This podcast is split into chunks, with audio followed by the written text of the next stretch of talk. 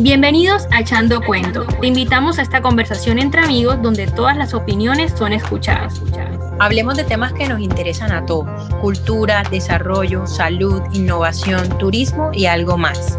Y por tu café y acompáñanos a echar cuento.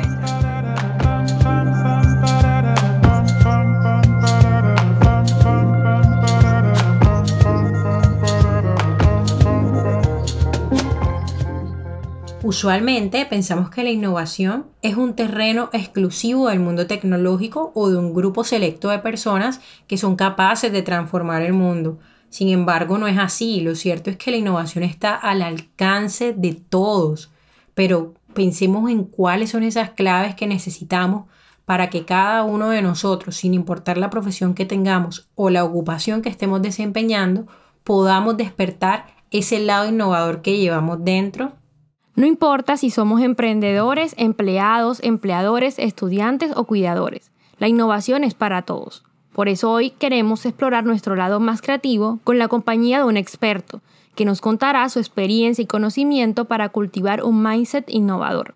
Queremos recordar que ese mindset innovador es el que nos da el sello personal, el que nos impulsa a tomar decisiones diferentes, a salir de la caja y buscar soluciones a problemas sencillos y complejos. Por eso, hoy nos acompaña alguien muy especial, Daniel Walter, alguien a quien le gusta tomar riesgos solo por ver qué pasa. Empezó su carrera en el mundo corporativo como líder de innovación en el banco BBVA, luego fue parte de la empresa de consultoría Catarsis, hizo parte del equipo de innovación de Bancolombia y actualmente es cofundador de Corbus Clan, una aceleradora de intraemprendimientos para corporaciones en la que combinan lo mejor del mundo de los emprendedores con lo mejor del mundo de las empresas. Dani, bienvenido a Echando Cuento. Buenos días, M y Lau, muchas gracias por, por esta invitación. Me, me, hizo muy feliz hace como tres semanas que me llegó el WhatsApp de M como, oye Dani, ven que queremos que nos, que tenemos como esta curiosidad, eh, queremos conocer, queremos como hablar contigo. Yo no me creo experto en nada, creo que me gusta más es experimentar y aprender, entonces muy feliz de poder conversar con ustedes y que aprendamos todos juntos. Dani, qué chévere que hoy estés con nosotros aquí en el programa y para arrancar, antes de hablar de todos los temas que tenemos para hoy, creo que sería muy bueno que le cuentes a todos los que nos están escuchando cómo fue que tú terminaste metido en este tema de la innovación. A ver, Lau, esto es una historia, toca echar para atrás como 10 años casi. Em, yo estudié ingeniería industrial, creo que es a lo que menos me he dedicado y con lo que menos me identifico. Eh, así como arrancaste la presentación, que gracias por, por ponerlo, sí me considero como un explorador. Eh, y empecé a trabajar en un área de operaciones haciendo cruces de cuentas de tarjetas de crédito con datáfonos, en Credibanco se llamaba eso. Y lo que hacía yo era espichar un botón todos los días y, y mirar que eso cuadrara, se llamaba como la compensación. Y si uno mira por el retrovisor, uno dice, no, ese trabajo era supremamente aburrido, eh, porque no había nada para hacer, era totalmente mecánico y era simplemente espicha, mira y revisa y ya, no pensabas, no te retabas, no te cuestionabas. Pero algo en mí como que empezó a hacerse muchas preguntas y era, ven qué pasa saco un informe, cuántas, cuántas transacciones pasarán, eh, cuánto será la deuda. Pues tenía una, una, jefe también como curiosa y entonces yo le empecé a compartir, mira, se me ocurrió hacer esta gráfica, se me ocurrió hacer esto. Eh, y ella como, oiga, esto está bueno. Y como que a raíz de, de mi curiosidad me empezó a, a, hacer más preguntas, me empezó a llevar más reuniones, me empezó a hacer como a involucrar en otras cosas y me empecé a salir de ese mundo operativo. Eh, y terminé en el mundo de la innovación cuando luego un tiempo de trabajar en esa empresa me pasé a trabajar al Banco BBVA. Nunca me imaginé terminar trabajando en esto, lo, lo hablamos hace, hace un rato. Eh, me considero súper agradecido y afortunado de haber terminado en, como en este mundo, por no llamarle innovación. Creo que esto trasciende lo que es la palabra. Eh, y fue súper chistoso porque yo trabajaba proyectos de como de estratégicos de cosas nuevas en el BBVA y un día se nos ocurrió hacer una idea, una semana de innovación. Y fue súper chévere porque era como mostrarle a todas las personas del banco qué hacía el banco para, para hacer cosas nuevas. Y eso fue un boom. Te estoy hablando del año 2012. Por ahí pueden buscar incluso videos en YouTube. Yo una me puse a curiosear y, todavía hay cosas de, de, la Semana de la Innovación. Eh, y eso fue como un un mundo a nosotros. Cuando nadie o muy poquitos empezaban a hablar de innovación acá en Colombia, eh, nos montamos en esa ola. Entonces, al ser la Semana de la Innovación un éxito, pues como que alguien dijo, bueno, hay que montar un área de innovación acá en Colombia, en BVA. Eh, ¿A quién ponemos? Y yo estaba ahí como que había estado coordinando todo, de curioso, apoyando, soportando cosas. Entonces dijeron, bueno, Daniel, venga, que usted como que sabe esto. Yo no tenía ni idea de nada. Absolutamente nada más de lo poquito que enseñaban en esa época en la universidad. Tenía era puras ganas, curiosidad por aprender. Entonces yo dije, bueno, qué rico, si puedo apoyar a montar un área nueva, pues yo feliz. Y ahí terminé, haciendo innovación y empezando a hacer innovación sin saber. Entonces aprendí fue haciendo y eso me encanta me parece mucho, mucho mejor que un otro camino de tradicional que es el que tú estudias desde la teoría y después vas a la realidad y te estrellas a veces. Habrán otros casos que les funcione, pero a mí me tocó fue fracasando, aprendiendo, eh, con todo el permiso que me dieron y lo agradezco muchísimo en el Banco BBVA de, de lanzarme al agua, de testear, de, de poder decir en algunas situaciones no sé, pero vamos a ir a averiguar y vamos a aprenderlo todos para traerle esto a la empresa. Y así terminé y pues ya eso fue otra historia de impulso súper diferente eh, en el banco. Qué chévere, Dani. Me encantó, me encantaron tres palabras que dijiste y son ganas, curiosidad y retos. Yo creo que eso es lo que se necesita siempre que vamos a emprender por un nuevo camino. Y bueno, hay que echarse, saltar al agua o al vacío, no sé cómo, cómo es realmente la expresión, pero es creo que lo que resume lo que pasó contigo. Dani, yo me quedo con, con el aprender haciendo, con esa oportunidad grande de descubrir, de arriesgarse. Y de acuerdo con esto, voy a pasar a la segunda pregunta que tenemos esa inquietud y es, ¿cuál es tu definición de innovación? Y esa definición que no viene de los libros, que no viene de la teoría, sino de toda esa experiencia, de esa práctica, de todo eso que has vivido, que tú dices muy humildemente que que no es mucho, pero nosotras que te conocemos y conocemos la experiencia, sabemos que nos puedes compartir un punto de vista interesante. Ya, me hasta me hizo poner rojo. Eh, ¿Qué te cuento? Uno, creo que la palabra innovación hace más daño que per se la acción de innovar. ¿sí? Yo creo que innovar es una acción. Para mí, innovación es la capacidad que tiene una persona o una empresa de tomar riesgos y llegar a un resultado a partir de esos riesgos y ese aprendizaje que tiene en el camino. Pueden haber muchas definiciones de innovación y, y, habrán N mil de la Universidad X, pero, pero siento desde mi perspectiva que la innovación está atada con, con el tomar un riesgo que es salirte de un camino tradicional.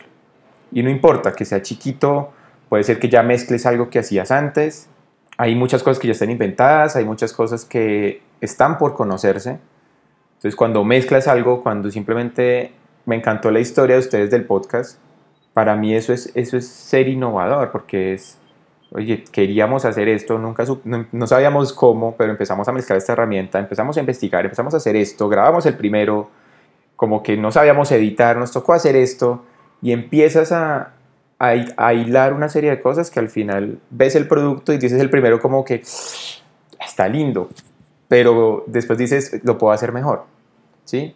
Y te montas en un camino de aprendizaje que te lleva a hacer después otro podcast, a ser más curioso, a hacerlo mejor. Y cuando miras por el retrovisor dices, oye, mira, esto es innovación. Y, yo siento que, que muchas empresas o personas se casan con un concepto que lo están buscando, ¿dónde está la innovación? Y resulta que muchas veces la innovación se ve cuando tú miras al pasado, después de que hiciste todas esas acciones todos esos fracasos, todos esos que aprendiste, y dices, mira, ya puedo contar esta historia. Resulta que antes no teníamos tantos clientes, hice todo esto y ahora tenemos clientes.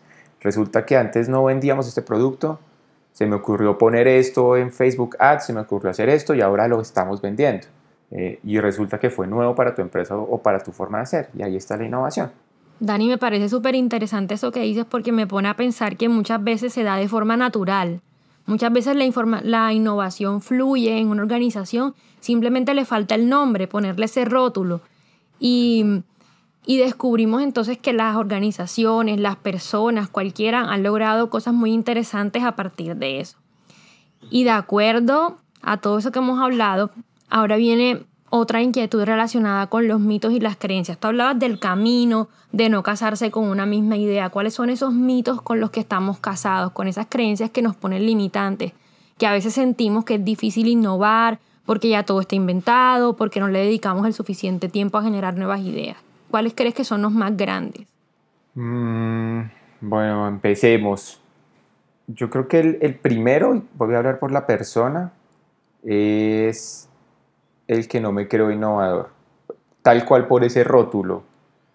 Y es que ese, ese, como ese rótulo o ese apodo, ese apellido, mal manejado puede hacer daño, porque siempre a veces estamos en una empresa y entonces, como, ay, venga, usted que es el innovador, eh, venga a ver qué idea creativa nos va a dar. Entonces uno como que, no, espérate, pues creativos somos todos. Entonces, yo creo que el primero parte de esa creencia de yo no puedo ser o yo no soy, y simplemente pasarla a una creencia del voy a hacer. Y voy a corregir muy bien acá la expresión voy a hacer, ¿bien? Porque creo que el, innovar es el que hace, en lugar de es el que ser, que es como, ay, sí, me acuerdo hace mucho tiempo, historia patria, que decíamos, no, es que los innovadores son los que tienen el pelo morado, y son los que son cool, y entonces el que tiene el tatuaje y el que tiene el pues Imagínate hace 10 años, ¿no? Claramente esto hoy pues lo escuchamos y es como de qué estás hablando. Y resulta que todos podemos ser creativos con un poquito de riesgo y, provocaciones en términos de, de, retar.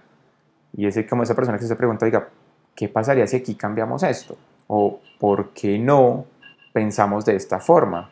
¿Por qué no nos aliamos con esta persona? ¿Por qué no buscamos este mercado nuevo? O empezamos a romper barreras, acá dentro como otra mito creencia, M, con tu pregunta es en las organizaciones, que siempre hay alguien que dijo, es que aquí no se puede hacer esto. Y me acuerdo hace mucho tiempo que en una, en una sesión de trabajo, en un taller, una, una persona me hizo esta pregunta que fue, oiga, ¿uno cómo sabe que la empresa está en un status quo? Y no tengo ni idea. Pues no creo que haya un artículo en Harvard Business Review que le diga a uno, en qué momento está un status quo. Lo que yo le pude responder desde la poca experiencia que tenía fue, cuando usted empieza a escuchar expresiones como, acá siempre hemos hecho esto así, o esto siempre nos ha funcionado y hemos sido exitosos, o expresiones como, ¿para qué vamos a cambiar? Para mí son síntomas de que hay una barrera organizacional frente a las creencias y hay una barrera organizacional frente al tomar riesgos. Entonces eso, eso es bien, bien importante. Yo creo que ese, ese mito en las organizaciones es el de hasta qué riesgo me puedo exponer, porque las personas podemos tomar varios riesgos.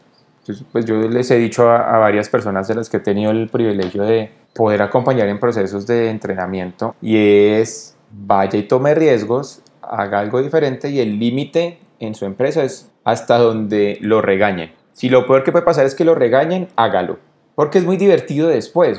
A nadie, nadie, quiere que lo regañe, ¿no? Porque es harto. Pero ya después uno se ríe porque uno se siente como el, el niño que hizo la maldad. Y uno dice, ay, sí, mira que yo hice esto. Pero sí que va, sin cruzar esa línea de la estupidez de que lo vayan a despedir. Pero es muy divertido. A mí me regañaron en varias veces en varias de las empresas en las que yo estuve por hacer bobadas. Creo que esta la puedo contar, pero me acuerdo que una vez al centro de innovación del BVA llevé a un banco de la competencia pero es que yo quería saber ellos qué hacían. Entonces yo necesitaba sentarme a tomar un café con ellos. Y yo, pues venga, los invito a mi casa, hablemos un rato. Obviamente hay un marco estratégico pues que no vamos a compartir, no somos brutos, pero, pero yo quería saber sus procesos, las experiencias y qué bonito poderles contar también lo que yo había aprendido en cuanto al proceso de innovación. Y me llamaron a la oficina y me dijeron, Daniel, ¿cómo así que usted invitó a esta empresa? ¿Y qué les contó? Eso no se puede hacer acá. Y yo después me reía, ¿sí? Obviamente, pues en ese momento como que me sentí un poquito mal y yo, ay, sí. Pero después yo dije, oye, pero si hacemos innovación abierta, si acá profesamos esto, ¿qué tiene de malo? Y resulta que después nos, nos compartimos otro espacio con otras empresas y habían otros bancos y había competencia, bueno, había de todo. Y empezamos a sentirnos fue más cómodos en, en ser más abiertos. Eso me lo enseñó el una parte bruta pero decidida mía, que es, pues camina y lo hacemos, aprendemos, siempre como cuidándonos, porque no puedes, nos vamos a tirar ya de cabeza por el abismo sin una protección, y aprendemos. Y la mayoría de veces he aprendido. Y si no, tengo historias para contar y muchas. La cagué la vez pasada, me fue mal así.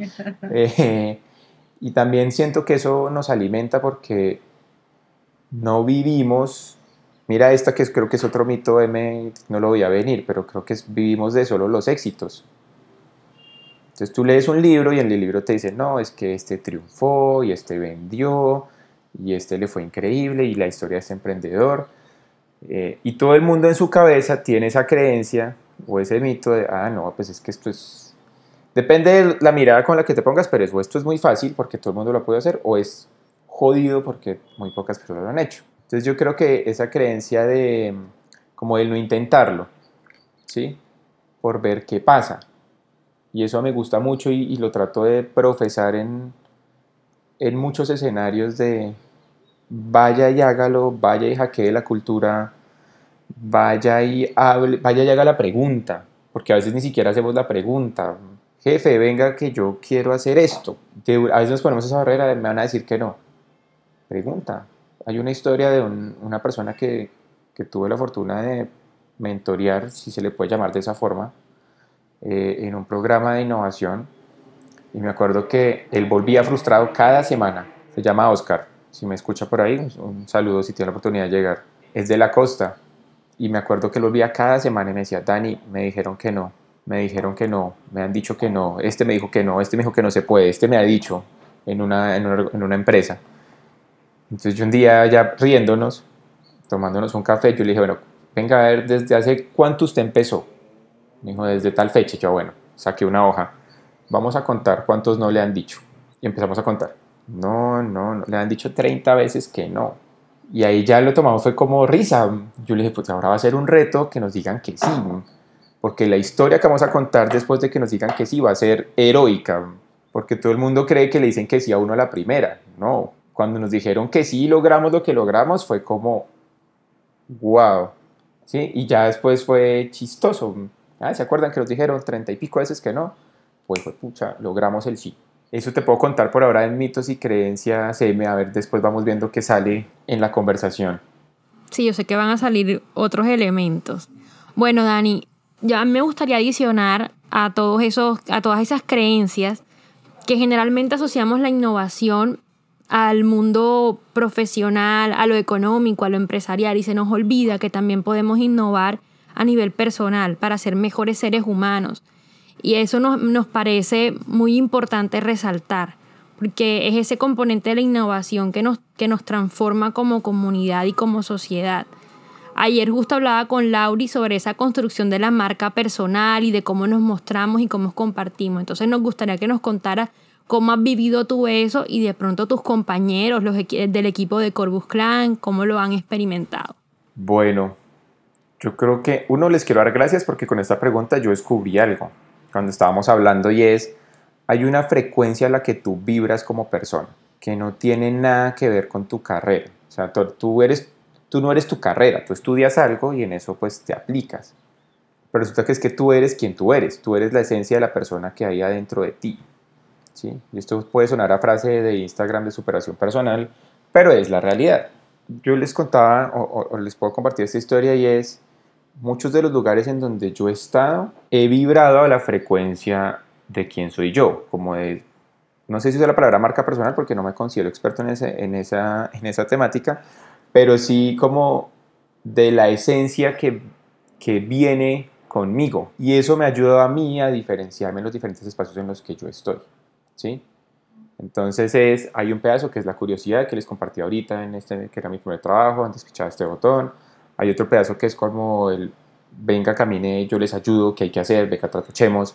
Eh, los que les conté ahorita la semana de innovación el BVA fue como dos meses de preparación, después un montaje de una escenografía que tocaba estar allá durante como una semana y media por las noches montando todo esto. Ya allá yo estaba porque yo estaba feliz que era la primera vez que yo hacía eso, yo no me lo quería perder eh, y me hacía amigo de las personas que estaban ya trabajando y yo, venga, cuénteme usted cómo monta esto. y como que estaba al, al servicio de las personas porque quería estar cerca de ellos. Y eso hace parte de una frecuencia con la que yo vibro. Y así como que se empieza a crear esa marca y vas dejando como esa recordación, como del, venga, este fue el que preguntó, este fue el que eh, estuvo pendiente de mí. Y en todos lugares en donde yo llego, siempre soy el que está preguntando. Siempre soy el que a veces levanta la mano y sin miedo dice, oye, no estoy de acuerdo. No por anarquía. Yo promuevo mucho la rebeldía positiva en términos de muchas veces las personas se quedan calladas porque les da miedo, porque les da miedo estar en el, en el ojo del huracán, que alguien diga, venga, ¿y este por qué siempre levanta la mano? Porque yo siempre creo que, que si tú no, si somos responsables de los lugares en donde estamos y de mostrar alertas de que vemos, porque no todo el mundo las ve. Hay una historia que leí en un libro que se llama, creo que se llama Los secretos de la transformación digital. Me encantó esta historia. Habla de Nokia y ellos cuentan Póngale cuidado a esta historia, chicas. Que yo la veo y la veo en empresas acá en Colombia, la veo en personas acá en Colombia, hay varios equipos con los que he trabajado. Entonces, obviamente era como el año 2006. Voy a ser un poco difuso con la historia porque tengo la esencia de la historia. Bien. Y ellos hablan de que Nokia tenía en su momento todo para darle la lucha a Apple. Obviamente Apple salió con el iPhone y fue como, ¡pum!, cambió todas nuestras vidas. Bien. Y esta historia me encanta porque es un pedazo de una historia de, pues, que nunca veríamos. Entonces ellos dicen, oiga, mire, Nokia tenía todo. Tenía la plata, tenía la tecnología, tenía la posición en el mercado. Lo tenía todo. ¿Por qué carajos pasó lo que pasó? Y entonces, seguramente fueron más variables de mercado de novedad, pero hay una historia que ellos dicen, vea, nosotros sabemos que el sistema operativo, el Symbian, creo que era el Symbian S60, era una porquería. Y muchos de los mandos medios lo sabían y lo creían. Y ninguno fue capaz de decirle a alguien más arriba, como, oiga, nuestro sistema operativo es un asco. Eso llega a la competencia, llega a cualquier cosa y nos va a destruir. Porque nuestro sistema no se adapta, porque no hace esto, porque no hace eso. O sea, lo sabían. Y eso me da una tristeza. Y nadie fue capaz de decirlo, o de luchar, o de decir, oiga, no, no estoy de acuerdo, esto cambiémoslo, venga, demos la pelea. Y el resultado ya lo sabemos Además de todas las variables de la historia que ya conocemos. Pero para mí ese pedacito como que me marca mucho porque yo voy a empresas y yo les digo, por favor no se queden callados. Y eso hace parte de marca personal o de personas que, que de verdad son curiosas y que son ese rebelde que uno escucha y a veces uno dice como, ay, qué mamera va a levantar la mano otra vez. Levántela, cuestione a sus compañeros. Yo siento que, que eso va creándolo, le va forjando ese carácter a uno. Entonces, para regresar a, esta pregunta, M, eh, cómo usamos la innovación y, esto, yo siento que simplemente ser genuino con uno mismo. Hace poquito hablábamos con ustedes dos, donde yo les decía, ¿cuándo ustedes han sido el 100% de lo que aplicaron en su carrera? Creo que muy pocas veces las personas lo han aplicado al 100, algunas al 80, algunos que pues es un trabajo súper técnico especializado, pero yo creo que la mayoría de personas nunca se imaginaron terminar haciendo lo que están haciendo hoy. Y me considero un afortunado, uno, de conocerlas, que, que ustedes me confirmaron eso, eh, dos, de yo también haberme metido en este mundo y, tres, de encontrarme con personas que vibran con lo que les apasiona y se dedican a eso y, y como que les brillan los ojos cuando dicen, no, mire, es que a mí me gusta hacer esto, en lugar de yo despicho un botón, hago esto, y están como casadas con ese status quo en sus vidas porque no pueden tomar un riesgo o porque les cuesta. Y yo a veces los entiendo porque señalar es muy fácil. Si uno, no tiene hijos, no tiene deudas, bueno, no sé, habrá personas que de verdad les toca muy duro y como que les toca fijarse a algo que al menos les da una estabilidad y una seguridad, pero no son felices. Pero tú los ves por fuera y son el parche amigos y es el que hace esto y en su casa es el que es el que curioso y es el que se las inventa y es el que es recursivo, pero los me sumerges en otro mundo y como que pierden ese, ese brillo.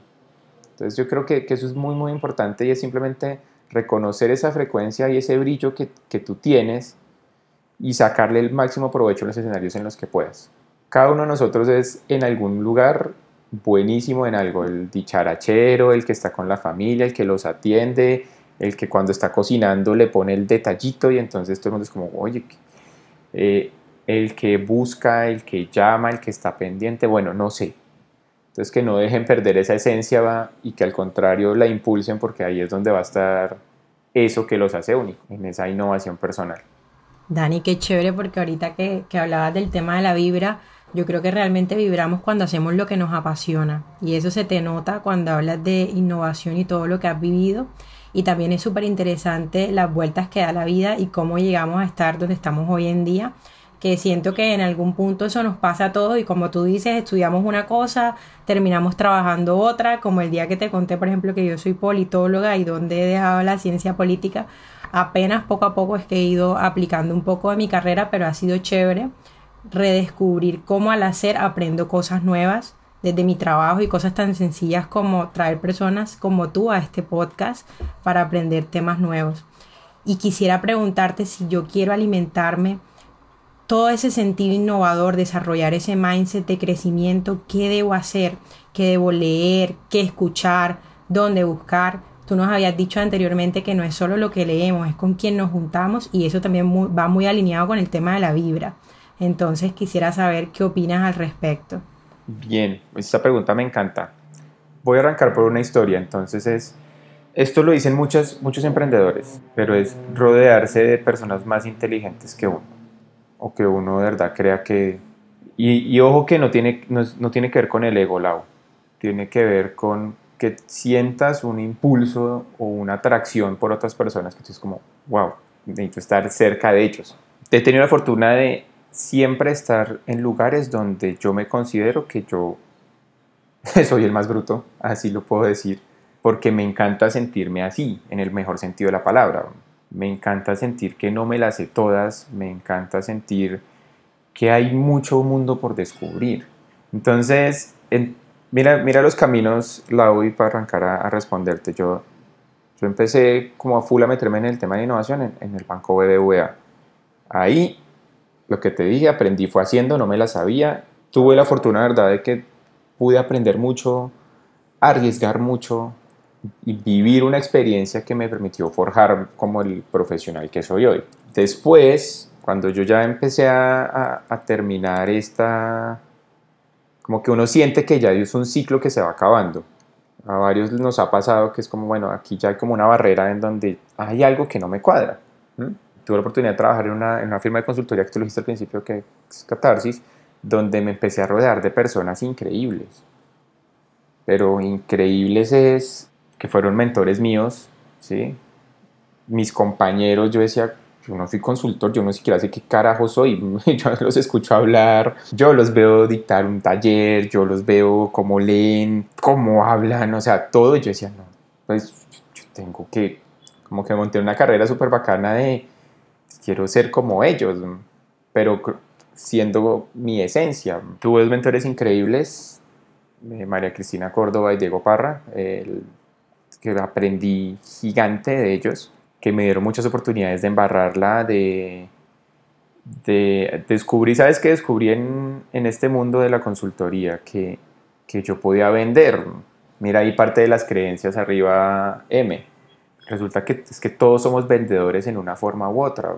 Resulta que yo, no, o sea, uno, que yo nunca me imaginé que yo iba a estar al frente de un grupo eh, siendo facilitador y como pues como intentando enseñarles algo que yo había aprendido a través de la experiencia. Y esto me empezó a pasar porque estaba rodeado de estas personas.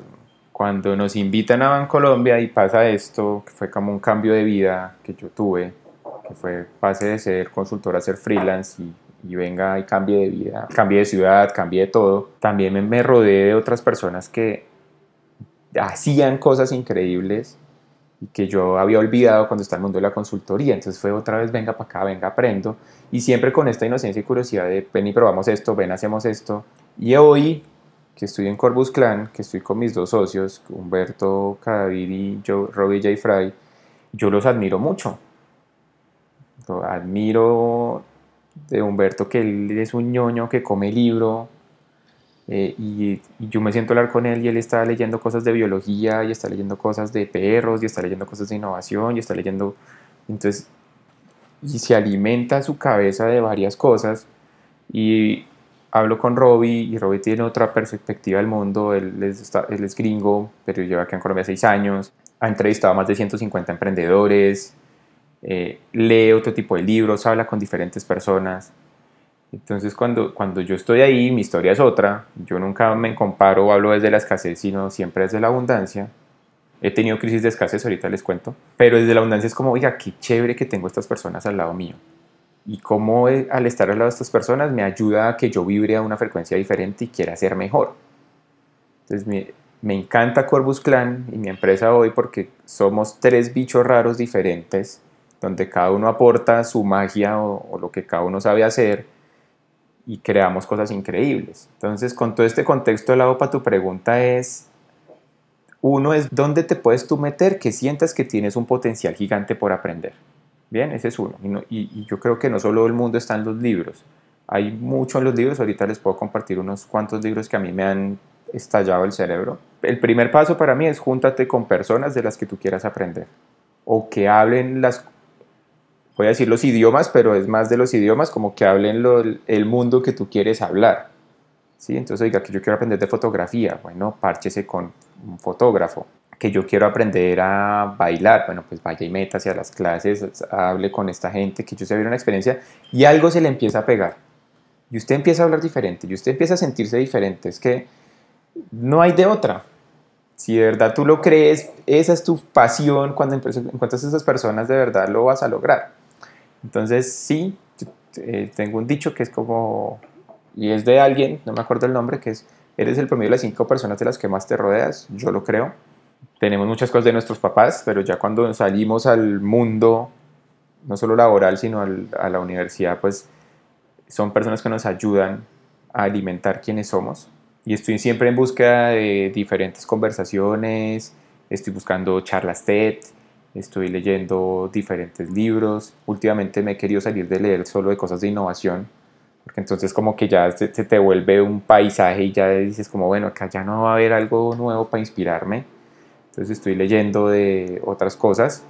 Entonces vente, hagamos acá una lista. Eh, ¿Qué leer? Busquen, para mí este es importantísimo. Un señor que se llama Peter Diamandis. No sé si, si lo pueden dejar ahí en el, en el podcast Claro, le, ponemos en, Instagram a todos los que nos están escuchando, les vamos a dar un post con esta información. Él tiene tres libros. Yo arranqué por el último, que se llama Future is Faster Than You Think. Tiene otro que se llama Bold y tiene otro que creo que se llama Abundancia. Y él habla, este señor, él está viviendo como unos cuantos años más allá en el futuro, ¿sí? De lo que nosotros vivimos. Se hace preguntas él habla de tecnología, él habla de cómo la tecnología nos va a ayudar a tener crecimientos exponenciales. Entonces son unas conversaciones que uno al principio no entiende. es como, mm". Pero cuando lo atas dices, claro, es que necesito ya saber de tecnología para el futuro. No hay de otra y lo entiendes, al menos. Ya otra cosa es que empieces a hacerlas, venga, aprendo de inteligencia artificial, del machine learning, de eh, criptomonedas, bueno, de todo el mundo que hay por aprender, pero el primer paso para mí es, oiga, yo entendí, yo entendí por qué esto es importante. Y a mi forma, pues yo hice lo que yo podía para aprender, entonces yo compré criptomonedas y fue mi forma de obligarme a aprender. Yo dije, ah, bueno, si acá invertí plata, pues tengo que saber cómo se mueven las criptomonedas, esto cómo funciona, y ahí voy. Entonces, ¿qué leer? Este señor, si quieren aprender de creatividad, hay un clásico, clásico, clásico, es un libro que se llama Flow, el nombre es bien chistoso, casi que no sé pronunciar, el señor se llama Mijail Mijali, pero pueden buscar Flow libro en Google y lo encuentran más fácil, pues habla de cómo nos sentimos nosotros en entornos de conexión creativos y nos sentimos más felices eh, hay un libro que se llama El Camino del Artista, yo creo que ya es para personas un poco más experimentadas en, en temas de creatividad, que lo que es es un curso de creatividad para personas que necesitan como despertar su creatividad. Ese nombre de ese libro está súper bonito. Es divino, es denso. Tengo que siempre hago esta advertencia porque no es un libro de leer, es un libro de actuar, que tiene tareas, tiene, eh, o sea, te pone a confrontarte contigo mismo.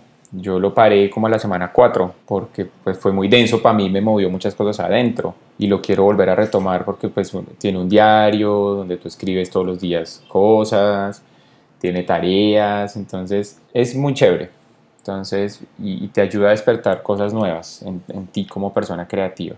Que leer este libro en todo lado donde puedo lo recomiendo se llama Momentos Mágicos. Mm, a mí y muchas de las personas a las que se los comparto les pues como que les ayuda a cambiar. No es como que, ah, me cambió la vida, pero oye, me ayuda a ver el mundo de una forma diferente.